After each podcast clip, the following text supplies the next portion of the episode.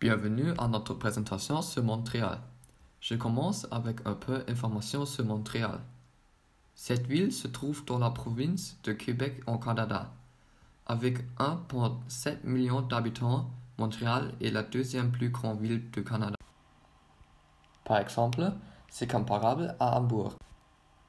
Mais Montréal aussi a une superficie de 431 km. On peut la comparer à Cologne. En Montréal, on parle français et anglais. La ville était fondée en 1642. La frontière avec les États-Unis est à environ 50 km. Il y a beaucoup à voir à Montréal, alors Carlo va vous parler des curiosités qui s'y trouvent.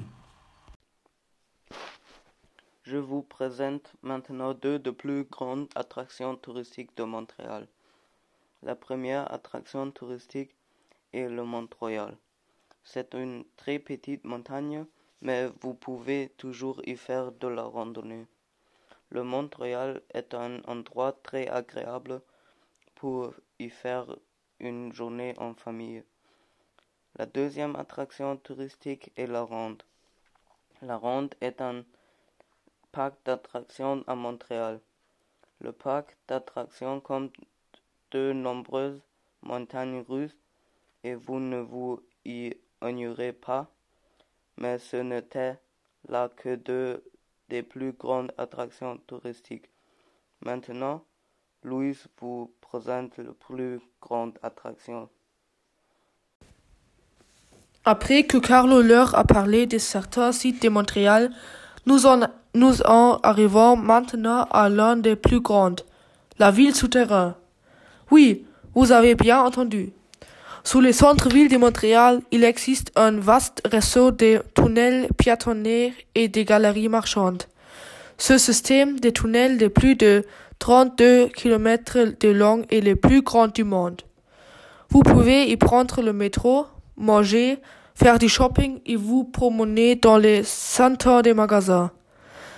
C'est comme un centre commercial immense. Cette ville souterraine particulièrement pratique en hiver. En effet, au Canada et surtout à Montréal, l'hiver est très long et froid et des milliards de Montréalais peuvent rester au chaud. En outre, ils peuvent alors faire leurs courses et travailler sans avoir à sortir dans la neige glacée.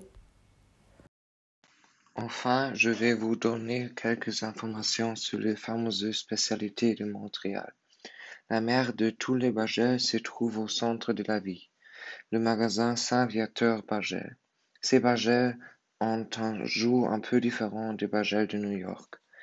Mais que vous adorez les Bagels, vous devez les essayer à Montréal.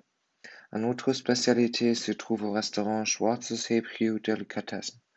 Ce restaurant est très demandé et très populaire auprès des citoyens de Montréal. Légendaires sont les impressionnants sandwichs à la viande fumée et aux cornichons pour faire bon mesure. Un pour, un touriste.